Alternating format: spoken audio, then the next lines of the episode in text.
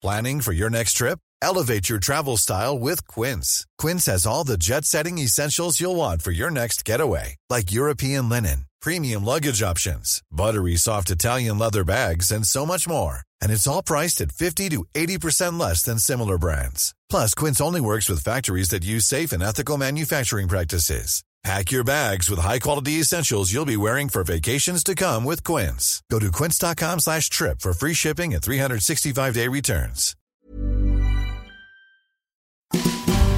Hi there, I'm Roger Fox, and you're listening to Garden Better, the podcast from Better Homes and Gardens. With me is my co host, Jenny Dillon. Hi, Jen.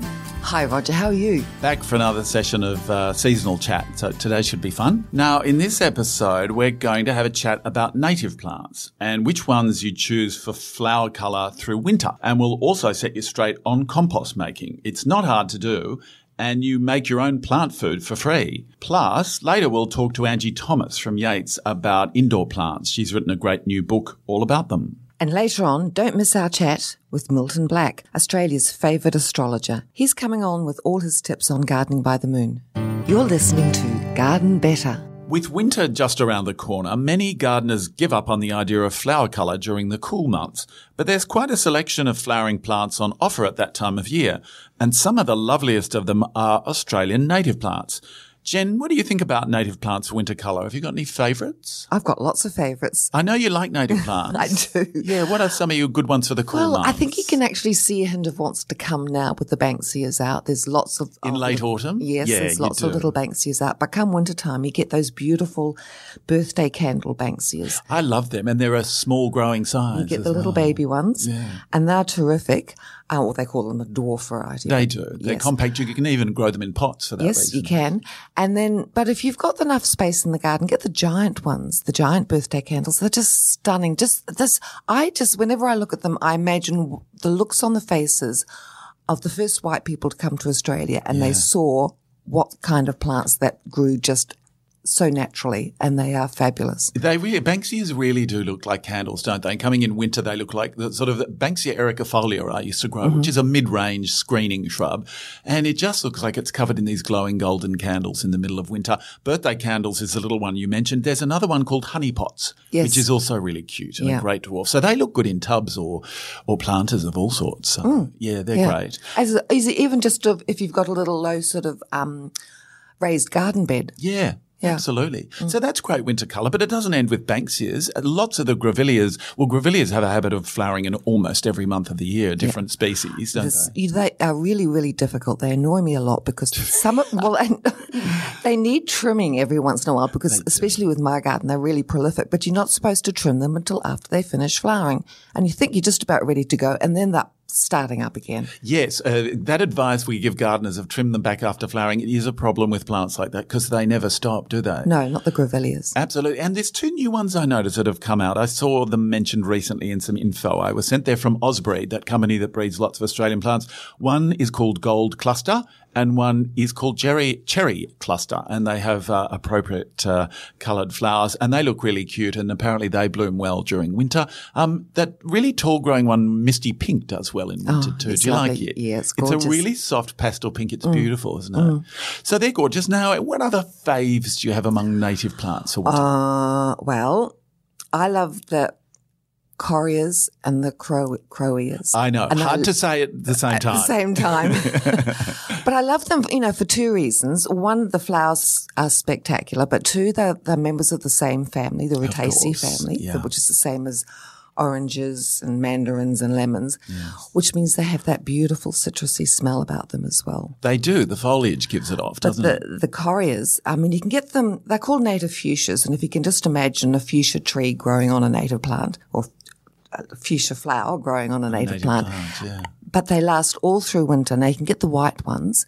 The, the traditional ones, they kind of look a bit ordinary to me. I like the red hot ones. Yes, so do I. I like the white one for its foliage colour, which is slightly greyish and it looks Yes. nice in coastal gardens. I see it used Gorgeous, in yeah. coastal gardens quite a lot. But I agree, the more stunning uh, correa is the bright ones, like the uh, oranges and yellows and reds, those sorts of tones. Yeah, they, they remind me of, of the tips of fire pokers. Yeah. And they just sort of really light up the winter months with their, just their blaze of colours.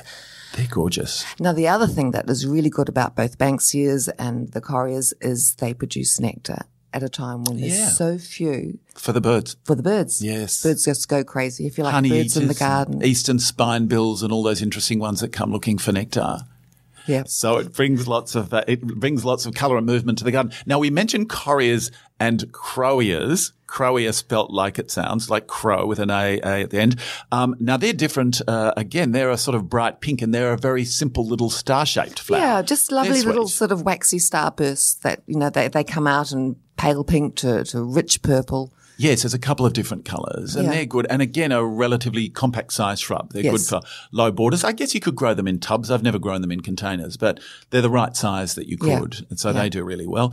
Grevilleas we've looked at. Um, certainly, go to your uh, one hint I will give. If you like winter flowering natives, go to a native flower nursery. There are specific nurseries for this group of plants all over Australia, and you get the best selection, don't you think? And if you go in the right season, you see them in flower. You see them in flower. Yeah, so that's one of my big hints at the moment. Um, the other things that come into bloom in winter are wattles. Everyone associates them with early spring, but there's a few that come in in winter. One of them is the Queensland wattle, and the other one is the well-known Cootamundra wattle, which starts late in winter. It starts in August, but still it's a wonderful splash of gold when the days are sort of a bit cold and gloomy, don't you think? Oh, it's fabulous. And you know what? I've had people saying, oh, the climate's changing, the climate's changing because the wattles are coming out in winter.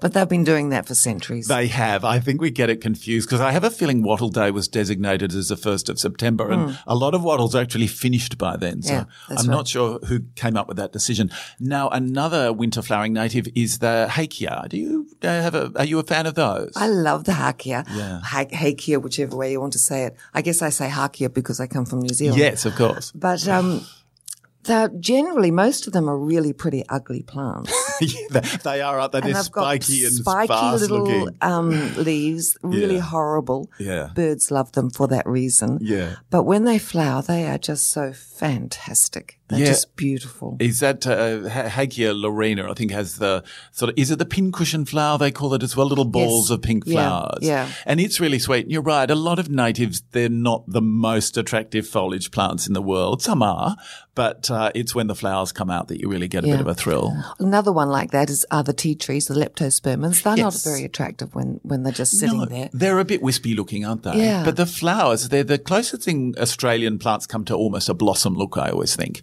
That's the one thing Australia and New Zealand have in common because in New Yes, Zealand, right. they just grow wild, abundantly in the wild, in the, in the bushes and along roadsides. Of course. And it's called manuka over there. Of course it and is. it makes the best honey. Hence the honey. That's right. We don't have a lot of uh, genera of plants that we share between the, the, the two countries, but you're right. The leptospermums or tea trees do. And there's a beautiful white flowering one called Cardwell. I think that's the Yes. cultivar, Yeah. which puts on a really stunning display. So they're gorgeous. Um, and uh, Hardenbergia is the only other one I was going to mention. Now it's a climber and Mm-hmm. it comes out right at the end of winter. It's often tossed into the spring selection, but it's got those That's an- gorgeous purple flowers, or you can get a white flowering one. You want to see my flowers of them? They just look so stunning. Yeah, I should get you to hand your phone across the studio desk now, except our listeners won't be able to see it. But do you grow white or purple? Or I, buy, I grow both. Oh, okay. Yeah, I've got them growing everywhere. I've got them growing along the front fence. I've Oh, got them wow. along the back wall, everywhere. It's and, fantastic. and again, you can plant them in a tub if you want to, or let Yeah. Mm. them scramble over a frame of some sort.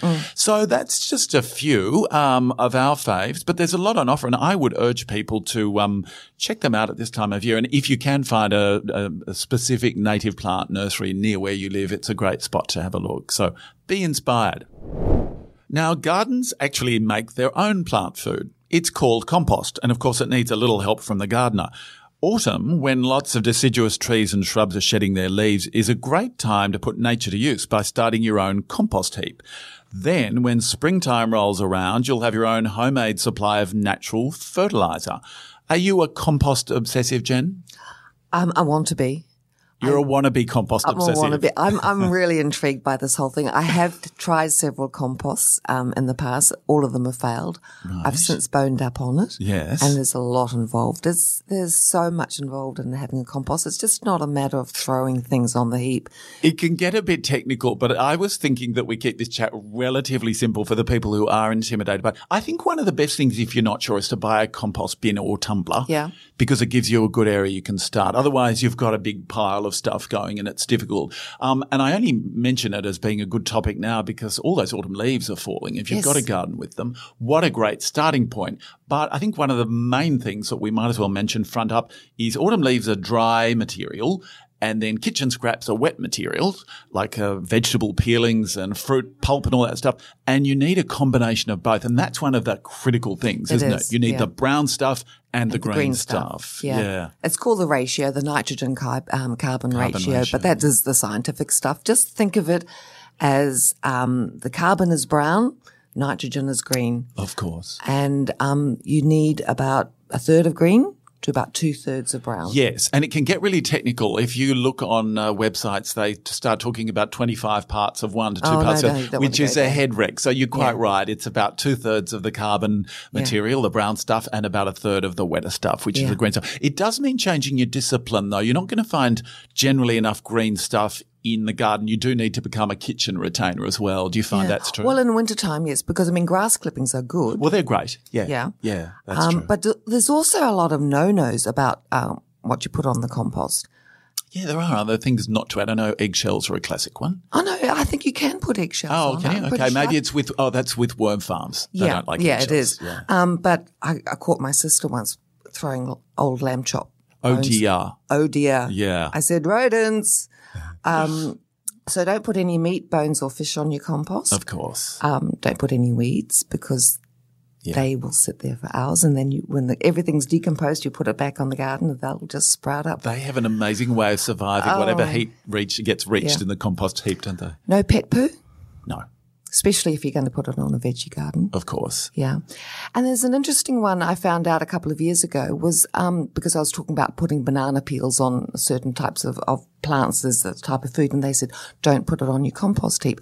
Any type of veg, uh, fruit peel, like orange peels, that sort of thing, because they've, they've been sprayed with pesticides.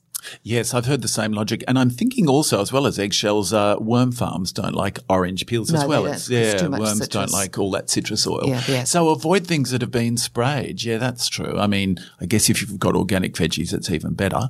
Um, but the other thing I like the idea of, and again, not being a purist, but it's to build it up in layers, like a, a lasagna. Yes. Effect. So Yeah, you put a a layer good- of the that's a good description, Yeah, so you put a layer of the carbon rich things, the brown leaves and stuff. Then you, over that, you put a layer of the green stuff. And then I'm a great believer in also throwing in a handful of blood and bone or manure over that because you're getting a much nicer, richer combination, given that you're sort of creating your own plant fertilizer for later in the season. Yeah. And I think that finally the way you can tell that you've got a, um, a really good compost um, happening there is it's got to smell sweet. Yes, they, d- they do say They that. do smell sweet. Yeah, it's, it's, a really that, it's that. Mm. lovely earthy smell that you uh, get used to as a gardener. You also do need to do a bit of maintenance. You need to turn the heap with a fork every couple of weeks. Couple- I couple of weeks, yeah. And you do need to keep it at least reasonably moist. So I guess that depends on the, the weather. But if it is dry, and certainly if it's a, in a compost bin with a lid, you will have to damp it down and turn it over. And use the opportunity to top it up with more of your lasagna layers and more handfuls of blood and bone or uh, or manure. It just keeps it going nicely. Yes. Um, and then you have to kind of be patient, Jen, don't you? Because you just have to put it aside, apart from this minor maintenance, and let it rot down and do its thing. It, it, it ain't ready till it's ready. No, and it takes about a year, doesn't it? It really does. It's slower during the cool months of winter, but I just think now's a good time to start. Um, and by spring, you might even have some stuff at the bottom of the pile that's already Mm-hmm. broken down. It's a wonderful food for the garden, and it's free. So It's free. it's free, and not many things are. So if you've never tried it before, buy a bin or a tumbler. Uh, and get your uh, garden refuse going, and uh, and create your own manure and fertilizer by spring. You're listening to Garden Better. People love having greenery indoors, and there's lots of research over the last couple of decades to show that indoor plants are good for your health as well. Both the plants themselves and the soil they're growing in help to absorb impurities from the air inside our homes. Well, my guest today, Angie Thomas, who's a horticulturist from the iconic Australian gardening company Yates, has written a no-nonsense book all about them called Top 50 Indoor Plants and How Not to Kill Them. And she's here to talk about it. Thanks for chatting, Angie. Hi, Roger. All right, I'll start with a big gambit question. Indoor plants seem as though they're back on trend. There are lots of markets and they're in lots of sort of hipster literature. Are they popular again? Very much so. I love it to see all these great big markets that people are clamoring to get tickets for and they line up for hours. Absolutely. It's brilliant. But it's there's so much more than to that to indoor plants than just a bit of greenery. It helps you bring the outdoors in. So a lot of people don't have any room for a garden. Well, that's right. These days with smaller houses and apartments, they they are your garden sometimes. That's, that's right. So you can be a gardener even with a studio apartment, which I think mm. is fantastic. Also, indoor plants are very soothing and calming. So gardening outdoors has some really good health benefits and reduces depression and improves your mental well-being. And it can be the same for indoor plants as well. So which is great. I also find that it helps to soften hard lines of furniture. It's just very soothing. Yeah, absolutely. And fairly bland walls. They can sort of dress up and all sorts of situations in, inside. Th- that's right. And it also can enable people to nurture something. Mm. Um, some people can't have a pet. And so plants are a really good alternative to have something to care for. Really, really lovely. And there are so many fantastic decorative pots and different types of foliage plants. You can coordinate almost any theme inside with a plant brilliant. Yeah, you're right. So they become almost an indoor decorating theme as, mm. as part of your paint colours and your furniture. The plants and the pots are important as well. And they're, they're good for you. They're good for you. And I guess the other thing is they're probably introducing people, if they are in apartment dwelling uh, and at some point they'll move out and have a real garden, it's kind of a starting point for a lot of people with plants too, isn't it? It a sort. Of you can first get step. familiar with watering and feeding and care and looking for signs and symptoms and things that might go wrong. So it is a really good stepping stone. Absolutely. Now, if you're brand new to the world of indoor plant growing, um, you're going to want things that are almost impossible to kill, as your book title suggests. And I'm just wondering if there's a few varieties you think that might really get beginners hooked. Oh, there is. And it's really interesting to see when I start to talk to people about indoor plants, sometimes the look of horror that appears on their faces. They remember all the plants that they've brought home with them that are no longer with them. so it doesn't have to be that way. So what you need to do is start out with some really tough customers. Things like mother-in-law's tongue. Now that is a really unfortunate name for a fabulous plant. Yes, it's unkillable, isn't it? it pretty much. Brilliant. Mm. So it tolerates being uh, left to dry out. It will tolerate low levels of light. Doesn't grow particularly fast, so you don't need to think about repotting particularly often. So I would think mother-in-law's tongue is a really good yeah, one. It's a beauty. Another one is uh, often sold as Zanzibar gem or a ZZ plant. I love the foliage of that. It looks almost prehistoric. There's glossy green leaves. Again, it will tolerate low levels of light. Doesn't mind drying out, doesn't grow particularly fast. Really good plant. It's amazing. And I love it because it sort of appeared during the time I've been in the garden media. Not many plants have appeared. It seemed to come out of nowhere. And being a plant nerd, I'm told it's a monotypic genus, which means it's the only species in that genus of plants. It's clever it's plants. Fabulous. Really good. Other ones are things like air plants. Now, these are little plants that don't actually, yes, yeah, that right. don't actually require any soil to live in. So you don't even need to have a pot to grow it in. I've got some fantastic air plants and a little glass terrarium that's filled with pebbles. And I just wow. dunk them in. I think I need to do that at my Oh, place. they're brilliant. Mm. Or people hang them from the ceiling and all sorts of, uh, turn them into sea urchins. It's brilliant. It's ab- No soil required. no soil required. So they're really good. Um, just dunk them in water once a week or give them a good mist. And that's all really the, the uh, water they require.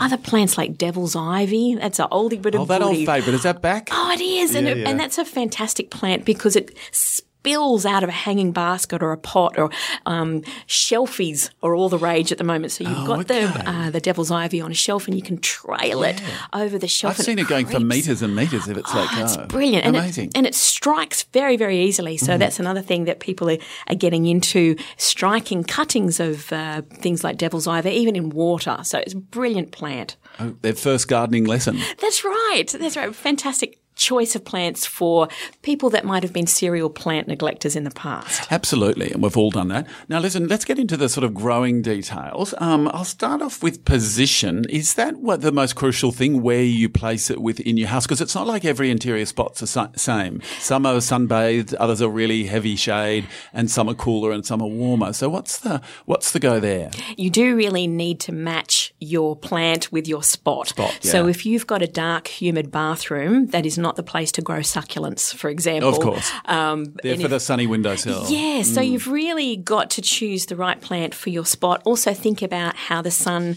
changes throughout the day and also throughout the seasons. So, a, a sunny room in winter might be a lot darker in summer because the sun is a lot higher. Think about heating and cooling at different times of the year. Uh, a lot of humidity loving plants will not appreciate right being next to a heater or the, the cooling breeze of an air conditioner. So you've really got to think about where you're going to place it. And you need to know a bit about their background for that reason, don't you? Like Zanzibar gem that we talked about a minute ago, it loves really dry environments um, and a moth orchid likes humidity. So you really need to to look up a little bit of info or read the label before you get into it, don't that, you? That's right, because otherwise what will happen is you'll bring it home all excited and, and end up disappointed. Yes, mm. it will be unhappy and it won't thrive. So really, if you think about the place that you want to green up inside your house, and then find the plant to suit that. And that'll be happier for everybody. That's great. Okay, so I've got the spot right. Now let's move on to maintenance. What are the basics of maintenance? And do you have any special tips given that you've just written a whole book about them? One of the things that people can do to most quickly kill their new indoor leafy friend is water it incorrectly. So we either water them to death or leave them to dry out so they're like toast. So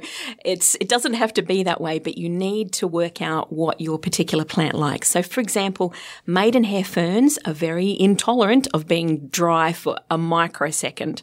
So uh, I plant my maidenhair ferns in a self-watering pot because it means I've, they've always got access to a water reservoir or in a saucer with a constant source of moisture. Um, but plants like mother-in-law's tongue, if they are constantly wet, they will turn up their toes. So become familiar with the amount of moisture in your potting mix. And I do a lot of gardening classes with kids and I say to them, the best way to measure soil moisture is a very handy tool and it's called your finger.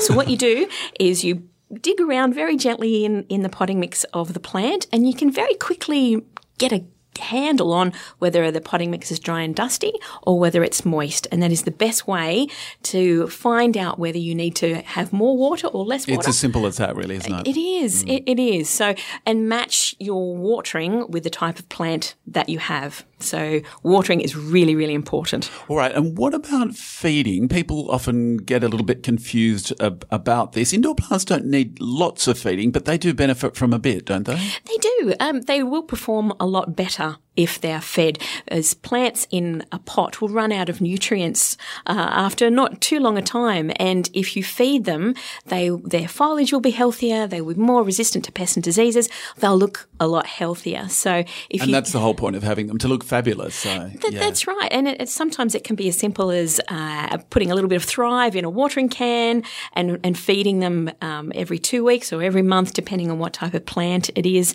A really easy way to water.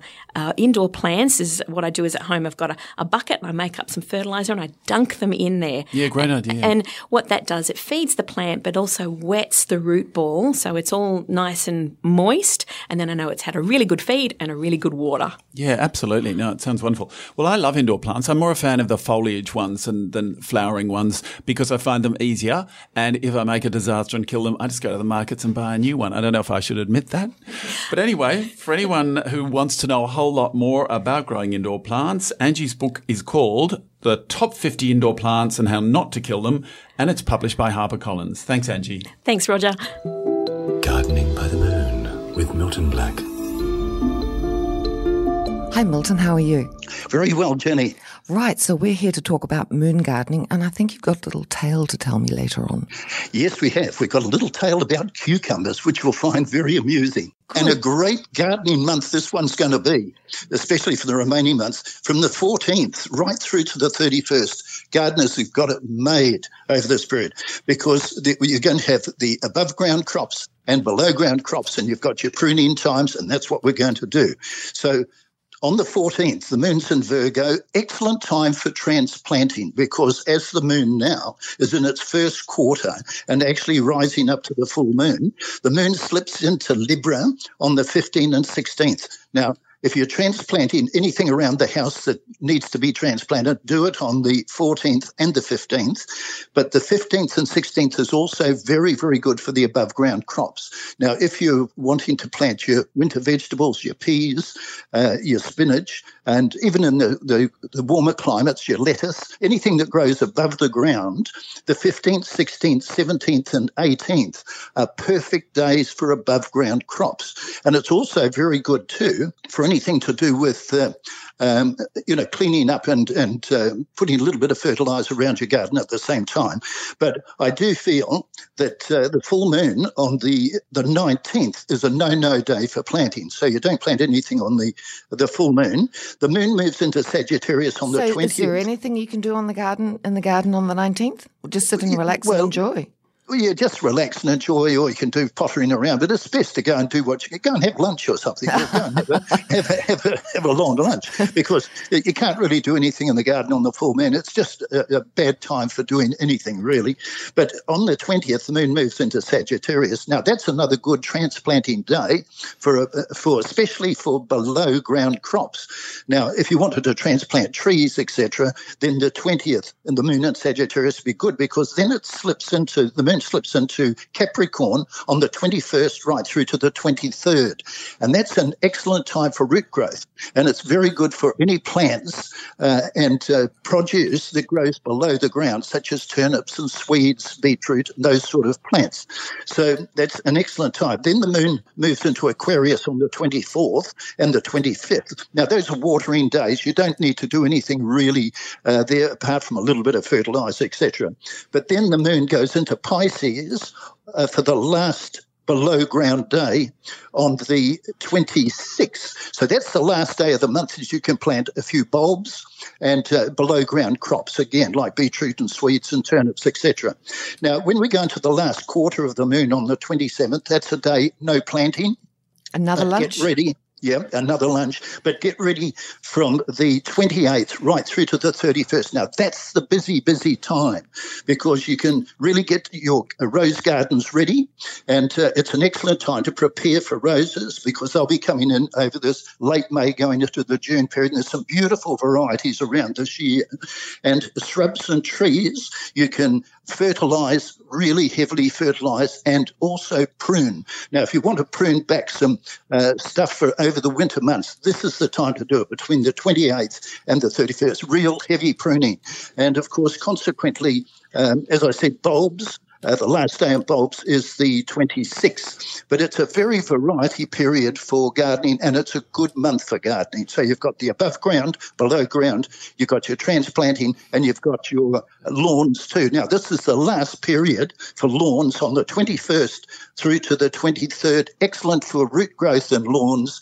And if you um, keep your mower up uh, a, a shade or two when you're mowing between the 28th and the 31st. Excellent for mowing. And remember, the lawns are not growing so heavily at this time of the year. This might So be your you- last mow for the, for the season. Probably would be, Jenny. But the best thing, if you've got some of those flat weeds in the lawn now, go and buy yourself a good bag of uh, sulfate of ammonia and spread it over your lawns. And I can assure, and don't water it in immediately. Let it sit for a couple of days, then let the rain water it in. If you haven't got rain, perhaps water yourself. But then You'd wait a couple have of days, would you? yeah, I'd leave it a couple of days. Let it burn a little bit because Yeah. it's not going to hurt because it's a root growth that you're looking at, not a surface growth. Yeah. And of course, consequently, uh, the um, weeds will turn over and turn their toes up. And then by the spring, you'll have the greenest lawn in the street with that sulfate of ammonia on too. So that's good. So it's a really, really good period for anything to do with above ground, below ground, transplanting this month, but just stick to those days. So it's bountiful May, basically, isn't it? It is very, very full, an absolutely superb time. And I do think that um, even some of the, um, uh, you know, your bulbs and that that come up like the old daffodils, you can spread those out now, put them away, or clip them down a little bit. But it's good for all the garden maintenance this month too, especially from the 28th to the 31st. Don't forget to turn your compost, put compost around the gardens and that too. Excellent, excellent month. Right. So now, um, anything special that you think we should be planting this month? Well, I'll tell you a funny little story. Now, this is, uh, well, first of all, a rule of thumb, you know, for a, a, moon thumb. Root vegetables like carrots, radishes, and beetroots, and, and fruit vegetables, tomatoes, peppers, and zucchinis, cucumbers, those sort of things.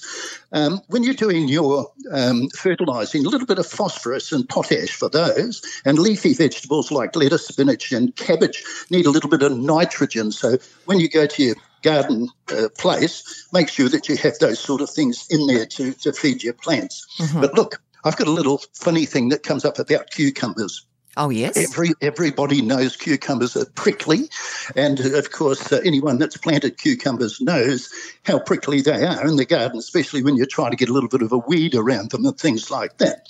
So gardeners will do just about anything to please the stever in the vegetable there, That's for sure. So consequently, the old folk wisdom uh, yes. uh, was, has countless rules regarding planting of cucumbers to protect your cucumbers from pests and make sure that they grow big and prickly. Oh, you plant them before sunrise, the day before day the before, full moon, yeah. uh, on the 18th. So the full moon comes up on the 19th. the 19th. And the reason for this is that they apparently are better to handle. But there's a secret. There is a secret that the person that actually plants them must be a male and he must be a young really? male and he's got to be naked. What? now, can you imagine? Could you imagine in Canberra? In the, could you imagine in Canberra in the you know before the full moon, freezing out there naked, trying to trying to plant your cucumbers? No, thank you. I, I think I'll just uh, I'll just spray them. Goodness me, the other wee little cucumbers. But it's otherwise. an old, wives' tale. that is amazing. I had never heard that before. yes, it's an old wives' tale. That one. Fantastic. Thank you very much, Milton. You're welcome, Jen. Have a good gardening session, people. Thank you. Bye. Okay, so that brings us to the end of the episode and this particular series. I've had a great time talking about gardening. Have you, Jen? I've had a terrific time. Thank you. So we will be back for another season of podcasts later, isn't that right, Jen? Yes, it is. Coiled spring. A coiled spring. I like the pun. Okay, now in the meantime, make sure you rate, review, and subscribe so you don't miss out when we're next back on air for season two. And in the meantime, happy gardening. Happy gardening.